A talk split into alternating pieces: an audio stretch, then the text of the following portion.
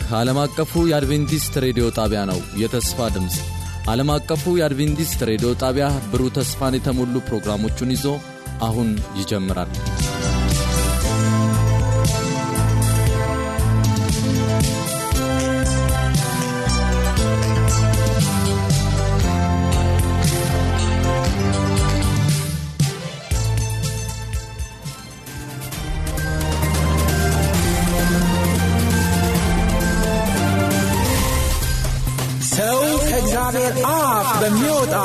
ቃል ሁሉ እንጂ በእንጀራ ብቻ አይኖርም ተብሎ ተጽፏል።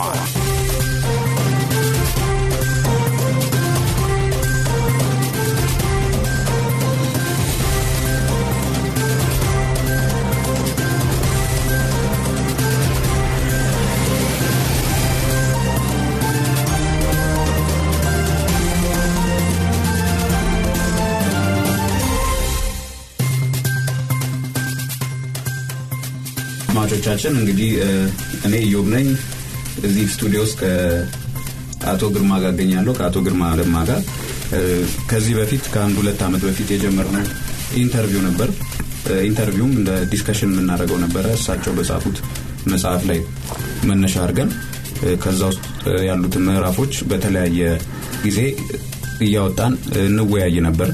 እንደዚሁም ከአድማጮች በሚመጡ ጥያቄዎች ላይ መልስ እንሰጥ ነበርና ዛሬም ተመልሰን እንግዲህ አንድ ሌላ ምዕራፍ ላይ ለመነጋገር እዚህ ስቱዲዮ ተገኝተናል። ምን ብለን እንተርጉመው መጀመሪያ? sin is final ወይም sin is irretrievable የሚለው?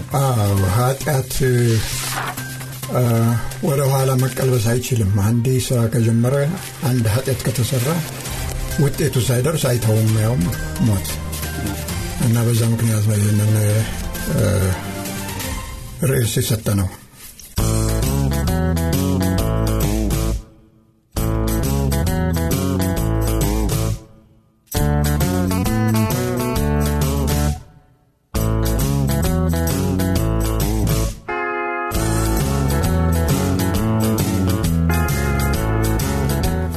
ልክ እንደ በሽታ መድኃኒት ወስደን ምን ብለን ወደ ነበርንበት የምንመለስበት ጉዳይ አይደለም። አንዴ ከሆነ መጨረሻ ነው በዛ ላይ ደግሞ እንግዲህ ኃጢአት የተፈጠረ ነገር ሳይሆን የሁናቴ መግለጫ ነው። ኃጢአት የሚባል የሚነካ የሚታይ ነገር የለም። የአእምሮም ሁናቴ ነው ማለት በእንግሊዝኛ እንግዲህ መግባት አንዳንድ ጊዜ ያስፈልገን አቲቱድ መልካም የሚባለው የማይጎዳ ነው። ክፉ የሚባለው ህይወት የሚያጠፋ አካል የሚያጎድል ሰውን የሚያጎሳቆል ነገር ሁሉ ኃጢአት ነው ይባለው በዛ ነው ማየት ያለብን። እና የብዙ ሰዎች አስተያየት እግዚአብሔር የከለከለው ነገር አድርገው የሚያዩት። እግዚአብሔር ኃጢአትን አልከለከለም አስጠነቀቀን። ኃጢአት የሚባል ነገር ህይወት የሚያጠፋለ እንጂ ምርጫንም አብሮ ሰጥቷል። ምርጫ ምርጫ አለ። በይህ ምርጫ መጨረሻ ላይ በዮሐንስ 22 17 ላይ የወደደ ይላል። የህይወትን ውሃ በነፃ ይውሰድ ሰው። ይሄ ምርጫ የሚባለው ነገር ነፃ ነው እግዚአብሔር አይጎተጉተንም። ክፉ ስንሰራ ለማጥፋት አይቸኩልም።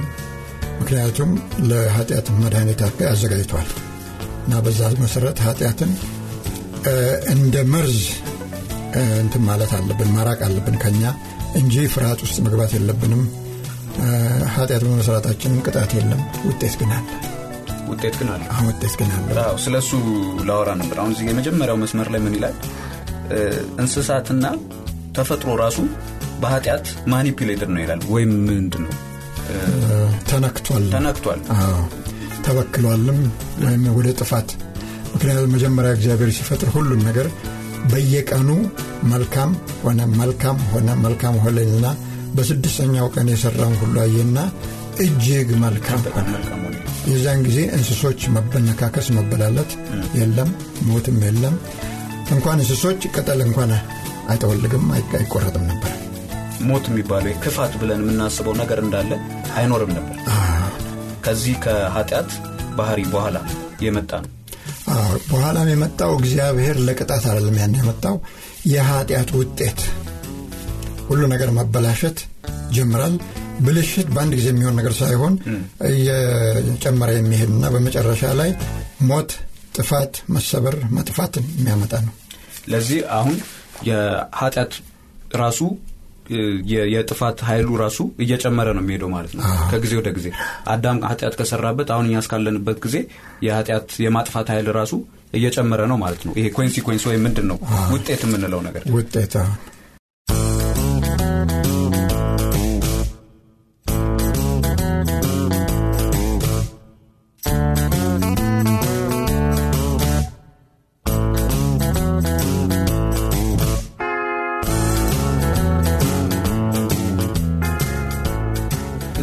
ቀጥሎ ስለ ህግ መተላለፍ ይላል። ያው ምንድን ነው ይሄ ዋና ዝም ብለን ከላይ ከላይ ትርጉሙን ስናየው ህግን መተላለፍ ነው ይላል ኃጢአት። ግን deeper ሲገባ ወደ ውስጥ ሲገባ lawlessness ይላል። ህግ የለሽነት። አዎ ያለ ህግ የመኖር ፍላጎት። ህግ ከሌለ ኃይለኛ ደካማውን ያጠፋል። ደካማው ከጠፋ በኋላ ደግሞ ከዛ ከኃይለኛው የበለጠ ኃይል ያለ ይመጣል ያን ያጠፋል? መጨረሻ የለውም። መጨረሻ እንኳን ኃይለኛ ከሁሉ በላይ ሆኖ ሁለት ሰዎች ቀርተው አንዱን ቢገለው ይሄ ሰውዬ ወይ በሽታ ወይ አደጋ ወይ እርጅና ይገለዋል ማምለጥ አይችልም።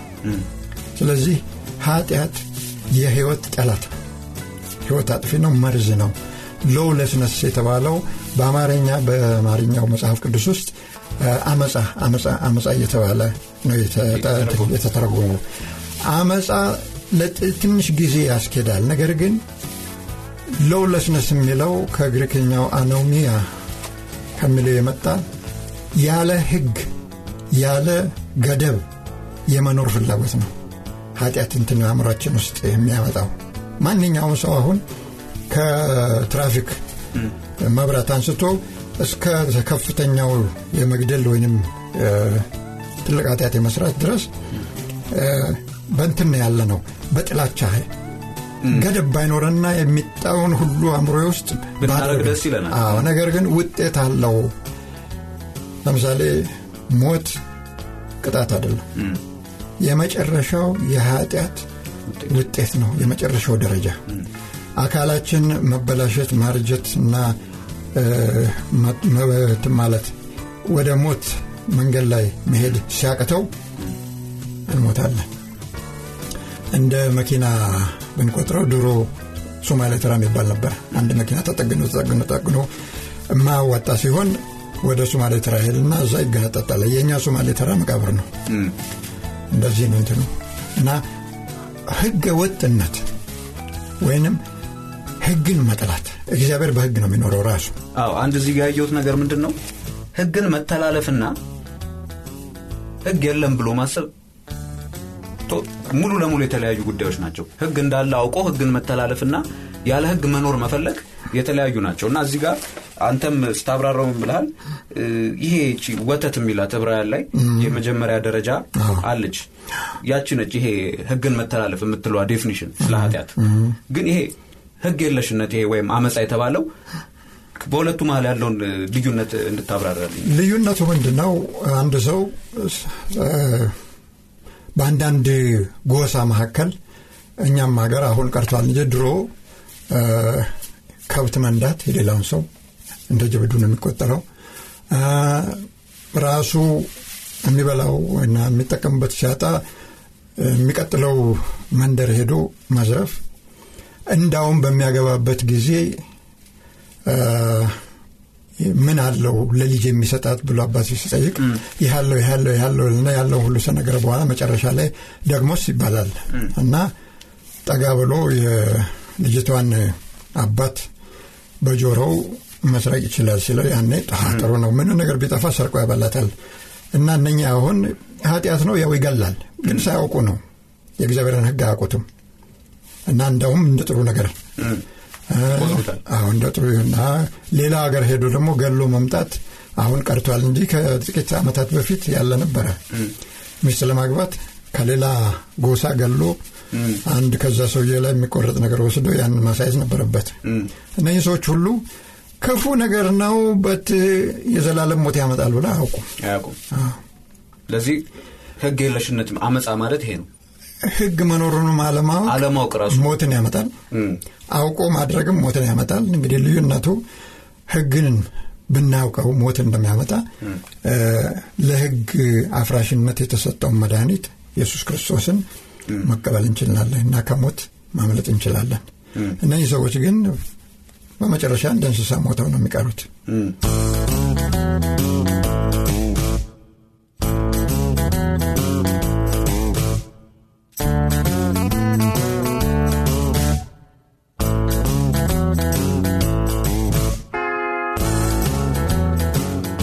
ስለዚህ ስለዚህ ስለ ህግ የለሽነት ወይ? ስለ አመፃ ስታወራ እዚህ ጋር ስለ ፍቅርም አውርተሃል አያይዘን opposite of love is in principle selfishness ብለሃል ስለ- lawlessness ስታወራ ነው ያልከው እና የፍቅር ተቃራኒ ራስ ወዳድነት ነው ይላል። እና የእግዚአብሔርን ቃል በ meditative state ወይም በምንድን ነው? ከመንፈስ ቅዱስ ጋር በጸሎት መንፈስ እንበለውና ማጥናት ያስፈልጋል። ይሄን ለመረዳት ብለሃልና እዚህ ጋር ምን ለማለት ነው እኛ በተፈጥሮ ያገኘነው የፍቅር ተቃራኒው ጥላቻ ነው። እግዚአብሔር ግን እንደዛ አይደለም። ያው ራስ ወዳድነት ነው መነሻዊ ኃጢአት። በእግዚአብሔር መንግሥት ወደፊትም መጀመሪያም ደግሞ አዳምን እንደፈጠራቸው ኃጢአት ከመስራታቸው በፊት እኔ እኔ ለእኔ የእኔ የሚባል ነገር አልነበረም። አንዱ ለሌላው ነበር የሚያስበው። ልክ ኃጢአት ሲሰሩ ሚስትየዋ ይቺ ከእኔ ጋር ትሆን ዘንድ የሰጠኝ ሴትዮ እሷ ሰጠችኝ፣ አጋለጣት። እሷ ደግሞ ይቺ እባቧ አንተ የፈጠርካት እሷ አታለለችኝ እና አሁን ራስን ለማዳን መጣ። ራስ ወዳድነት ኢየሱስ ግን ራሱን አሳልፎ በመስጠት ምንነቱን አሳየን። የፍቅር ምንነት ክፉ ነገር ለመስራት ብቻ አይደለም፣ መልካሙንም ለሌላ መስራት። እንደውም ለአንተ አታስብ እንጂ ለአንተ ሌላውን ያስባል። ideally እግዚአብሔር ያዘጋጀው መጀመሪያ እንደሱ ነበር። ወደፊትም እንደዛ ነው የሚሆነው። ለዚህ ሙሉ ለሙሉ እነዚህ እነዚህ concept ኦች ተቃራኒ ናቸው። ህግ የለሽነትና ራስ ወዳድነት በአንድ በኩል ፍቅር በአንድ በኩል። ሁለቱንም በአንድ ቦታ ልናደርግ አንችልም። ሰዎችን ወዳለው እያለን ራስ ወዳድ ልንሆን አንችልም። ግን ምንድን ነው የሚያድነን? ይሄን? እኛ ራስ ወዳድነት ኃጢአት መሆኑን ስናውቅና ስንረዳና እርግጠኛ ስንሆን የኢየሱስ ቅድስና ለእኛ ይቆጠራል። በኢየሱስ ስናምን መጀመሪያ የኃጢአት ስርየት ይሆነናል።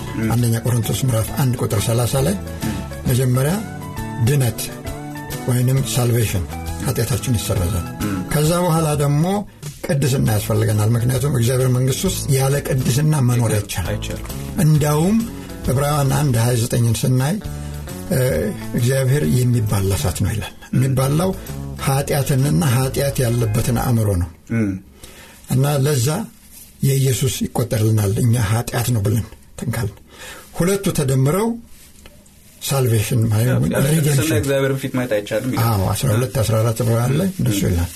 አዎ የምንጠቅሳቸውን ጥቅሶች የማናንበበት ምክንያት አለን። ያው የራሳችንን ጊዜ በደንብ ለመጠቀም ነው የሚሰማን ሰው የእነዚህን ጥቅሶች እየሄደ ማንበብ ይችላል። እዚህ ላይ የምንናገረው ነገር ሙሉ ለሙሉ ከመጽሐፍ ቅዱስ ነው። በተቻለ መጠን ተጠንቅቀን ኦፒኒየን ወይም የራሳችንን አስተያየት ለማስወገድ እንሞክራለን። የምንናገረው ነገር እንዳለ ከመጽሐፍ ቅዱስ ነው። ማንም ሰው ጥያቄ ካለው እነዚህን ጥቅሶች አንብቦ ጥያቄ ሊልክልን ይችላል በስቱዲዮ ስልኮች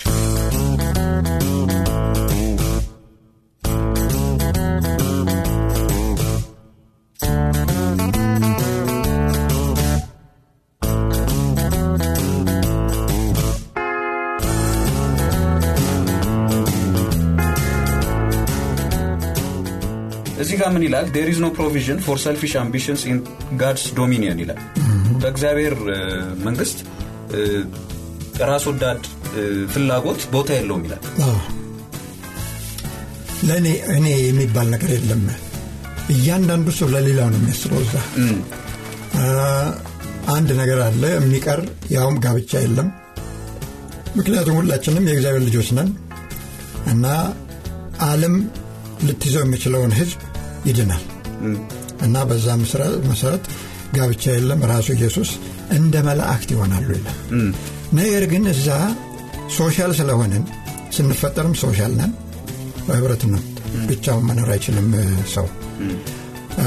ከኃጢአትም ከተሰረዘ ከወደመ በኋላ እንደዚህ social እንትናለ social ስንል እኔ ለራሴ ሁሉን ነገር ከሰውን እያየሁ እንደ ሰው ለመሆን እና በማልችልበት ጊዜ እየቀማው እየሰረቁ አይደለም። ለሌላ ሰው ነው የምሰራው የምችለውን ነገር አድርጌ ከጨረስኩ በኋላ ይኸውልህ ምክንያቱም እንትን ይላል እዛ ጋር አንድ እንትን የሚሰጥህ ፍንጭ የሚሰጥህ ኢሳያሱስ መሰለኝ። ቤት ሰርተን ሌላ ሰው አይቀማንም ይላል። በፈቃዳችን ነው የምንሰጠው። ሌላ ሰው ለእኛ ይሰራልናል። ይሄ ቀጥታ እንደዚህ ብሎ ተጽፎ አናገኘውም። ግን ፍንጮች አሉ። ፍንጮችን በማየት ድምዳሜ እናደርጋለን ወይም ኮንክሉዥን እናደርጋለን።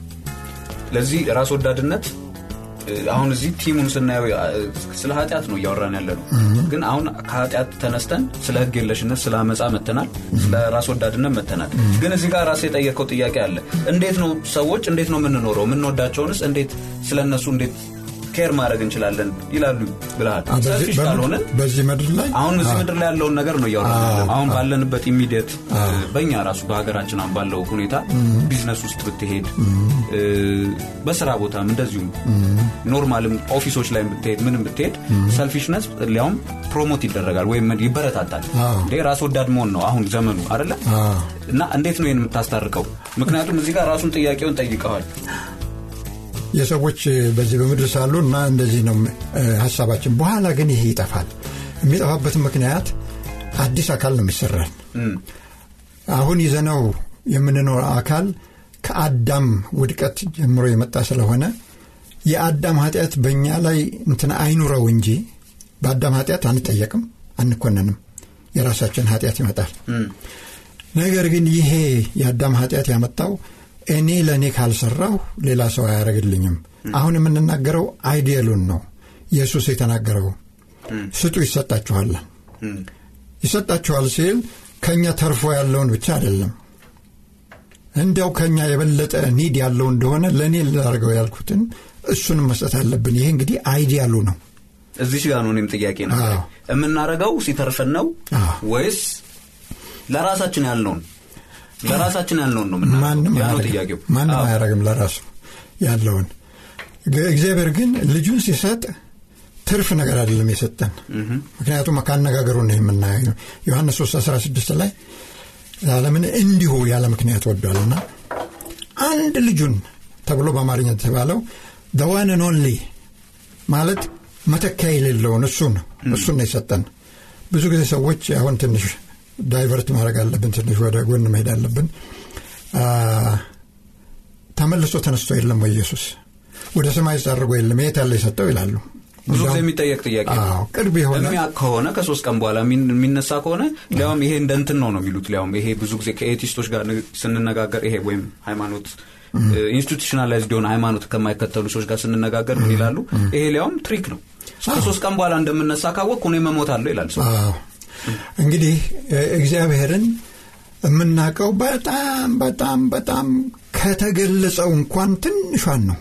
ያልተገለጸውማ እሱ በኋላ አውቃለሁ ይላል ጳውሎስ።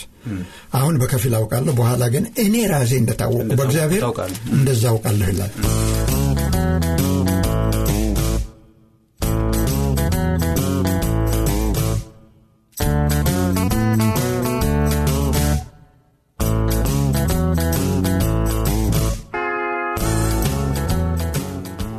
አሁን ያለው ሁናቴ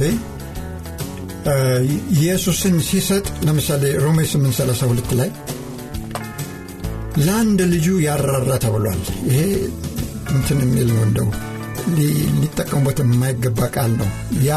መራራት ሌላ ጉዳይ ነው። መሳሳት ነው ያለው ያልሳሳ። he who did not spare his own son እንግዲህ በጣም እንትን ቢኖራቸው ነው እኮ ቅርበት ቢኖራቸውን አብና ኢየሱስ። እና ለራሱ ሊጠብቀው የሚፈልገውን ልጁን ነው አሳልፎ የሰጠን። እኛም እንደዛ እንድንሆን የተረፈውን አይደለም። አሁን ወደዛ ተመልሰን እየመጣ ነው። ሙሉ ለሙሉ ነው የሰጠው። ሰጠ። ታዲያ በሶስተኛ ቀን ወሰደው። የስ በሶስተኛው ቀን ተነሳ ምክንያቱም ኃጢአት ስላልሳ ከሙታን በተነሳበትና ወደ ሰማይ ባረገበት ይሄ ስጋ መብላት አለበት መልበስ አለበት። ያ መለኮት አብሮት አለ እንጂ ተዋህዶ የሚለው ሀሳብ ትክክለኛ ነው። መለኮት ሰው አልሆነም ሰው መለኮት አልሆነም። ይሄኛው ሰውየው ግን የጌታ ራትን ያቋቋሙ ዕለት ጽዋን አነሳና እንኮ ከዚህ ጠጡ ይልና ከእናንተ ጋር በአባቴ ቤት በአዲስ እስከጠጣው ድረስ ከዛሬ ጀምሮ አልቅም ሰውም ይላል። አትሚንስ እዛ ይበላል። አሁንም እየበላ ነው ኢየሱስ። ለምን? ስጋችን መብላት አለበት። ይሄ መለኮትነቱን አስተወው መለኮትነቱ አብሮ እያለ የእሱን ትቶ ልክ እንደ ሰው ነው የሚኖረው አሁንም መለኮትነቱ የራሱ ነው ዘላለማዊ ነው። ነገር ግን ይሄ አካሉ መብላት አለበት። የሚያስደንቀው ነገር ደግሞ ስናይ መጽሐፍ ቅዱስ ውስጥ በሰማይና በምድር ስልጣን ሁሉ ለእኔ የተሰጠኝ ይላል ኢየሱስ። አሁን ኢየሱስ ክርስቶስ ዝቅ አርጎ ራሱን ከአብ ጋር እኩልነትን እንደ ጨብጦ እምቢ አለቅም ማለት ሳይሆን ትቶሱን ሰው ሆነና በሰው መልክ የመጨረሻውን ህይወቱን የመጨረሻውን ሰጠ። now ይሄ ሰውዬ በቲቶ ማን በጢሞቴዎስ ምዕራፍ ሁለት ላይ ሰው የሆነው ኢየሱስ ይላል። አይደለም ሰው የሆነው ሳይሆን ሰውየው ነው የሚለው ግሪክኛውን የሚያውቁ ሰዎች የሰጡትን comment ሳይ the man Christ Jesus ሰው ሆነ? ሆኖ ነው። ይሄ ሰው የሆነው ኢየሱስ በሰማይና በምድር ስልጣን በሙሉ ተሰጥቶኛል ይላል። ማቴዎስ 28 18 ላይ። በጣም አስገራሚ ነው። ኢየሱስ ሰው መሆኑ መሞትን አስቻለው ለምንድን ነው ሰው የሆነው ብለው የሚጠይቁና መልስ የሚያጡ ሰዎች አሉ። መለኮት አይሞትም። የህይወት ምንጭ ነው። ይሄኛው ግን ሰውና መለኮት በእኛ አእምሮ ሊስተዋል በማይችል መንገድ አንድ ሆነዋል። ቅድም እንዳልኩት መለኮት ሰው አልሆንም ሰው መለኮት አልሆንም ነገር ግን ሁለቱ አንድ ላይ ለዘላለም ተዋህደዋል። እና በዚህ መልክ መሞት ይችላል። ለምን? ህይወቱ የራሱ ነው። መፈተንም ይችላል መፈተን ስለሚችል ነው ሰይጣን የፈተነው። ተርቧል አንቀላፍቷል አዝኖ አልቅሷል። እኛ የምንሆነውን ሆኗል? ሁሉን ነገር ሆኗል እና የዚህ ምስጢር መጽሐፍ ቅዱስን እንኳን በትጋት አጥንተ ነው አንብበ ነው ልንይዘው የምንችለው በጣም ትንሽ ነች። ግን ተስፋ መቁረጥ የለብንም። ባነበብነውና ባጠናነው ቁጥር ትንሽ ነገር እናገኛለን። ቤት በአንድ ቀን አይሰራም ስለዚህ ሁል ጊዜ መሰረት መጣል በመሰረቱ ላይ መገንባት ላይ ሲደርስ ጣራው መሰራት ሁሉ ነገር እና ያንን ስናደርግ ህይወታችን መጨረሻም ሊመጣ ይችላል። ከዛ በላይ አያስፈልገንም። መሆን ያለበት ምንድን ነው ኢየሱስ ክርስቶስ በእኔ ቦታ ሞቷል። እኔ መሞት የነበረብኝን ሞት እሱ ተቀበለ። በዚህ ምክንያት እኔ የእሱን ህይወት ወሰድኩ መሞት የነበረብኝ ለዘላለም ሞች መቅረት የነበረብኝ። መሞት እንዲችል ሰው ሆነ። በእኛ ቦታ ሞተ። በሶስተኛ ቀን ደግሞ የተነሳው ቅድም እንዳልከው ኃጢአት አልሰራም። አልሰራ ኃጢአት ቢሰራ ኖሮ ሞቶ መቅረት ነበር። ለራሱ መሞት ነበረበት። ምክንያቱም የኃጢአት ዋጋ ሞት ነው። ሞት ነው ይላል። እና ይሄ መለኮት ነው ምናምን አይልም። ሰውየው ኢየሱስ የማርያም ልጅ ይሞት ነበረ ለራሱ ኃጢአት። ነገር ግን አሁን ለእኛ ኃጢአት ሞተ መነሳት ነበረበት በዛ ምክንያቱም ኃጢአት የሰራች ነፍስ እሷ ትሞታለች አንድ ክፋት አልተገኘበትም የለበትም። ሕዝቅኤል 18 አራት ላይ ያቺ ኃጢአት የሰራች ነች የምትሞት ይላል። ነገር ግን አሁን ያቺ ኃጢአት ያልሰራችው ለኃጢአተኛ መሞት ቻለች በመለኮትነቱ ምክንያት በዘላለማዊነቱ ምክንያት። እና ከላይ ጀምረን ስናወራ የነበረው ስለ ሰልፊሽነስ ስለ ራስ ወዳድነት ስለ ህግ የለሽነት እነዚህ እንዳሉ ነገሮች በውስጡ አልነበሩ ፈተናው ነበረ። ፈተናው ነበር? ፈተናውን አልወደቅም። ለዚህ ሞቶ መቅረት አይችልም። አሁን ቅድም ስንነጋገር እንደነበረው በሶስተኛው ቀን የምነሳ ከሆነ እኔ መሞታለሁ ይላል ሰው። ግን አይነሳም። አይነሳም። አይችልም። አይችልም። እንዲያውም ይሄ አካል ሞቶ መቅረት አለበት። ለዚህ ነው አዲስ አካል የሚፈጠረው። አዲስ አካል ይፈጠራል። ብዙ ጊዜ ድሮ እኔ በልጅነቴ የብዙ ሽማግሌና አሮጊቶች ጥፍር ቆርጠው ቅበሩልኝ ብለው የቀበርኩት አለ በዛን ቀን እጠየቃለን። ይሄ የዋህነት እንትን ነው፣ ያለማወቅም ነው። ይህ አካል አይነሳም። በስብሶ መቅረት አለበት። ኃጢአት ሰርቷል።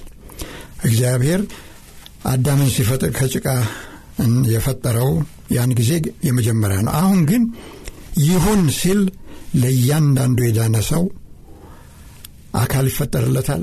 መልኩ እንዳለ ነው። በጣም ቆንጆ ነው የሚሆነው። ግራና ቀኙ አንድ አይነት ነው የሚሆነው።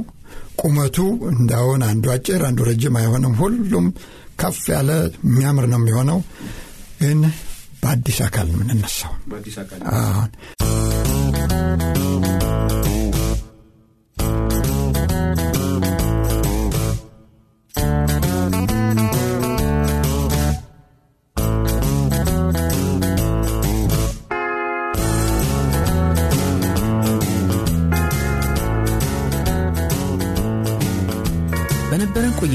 እንደተባረካችሁ ተስፋ እናደርጋለን።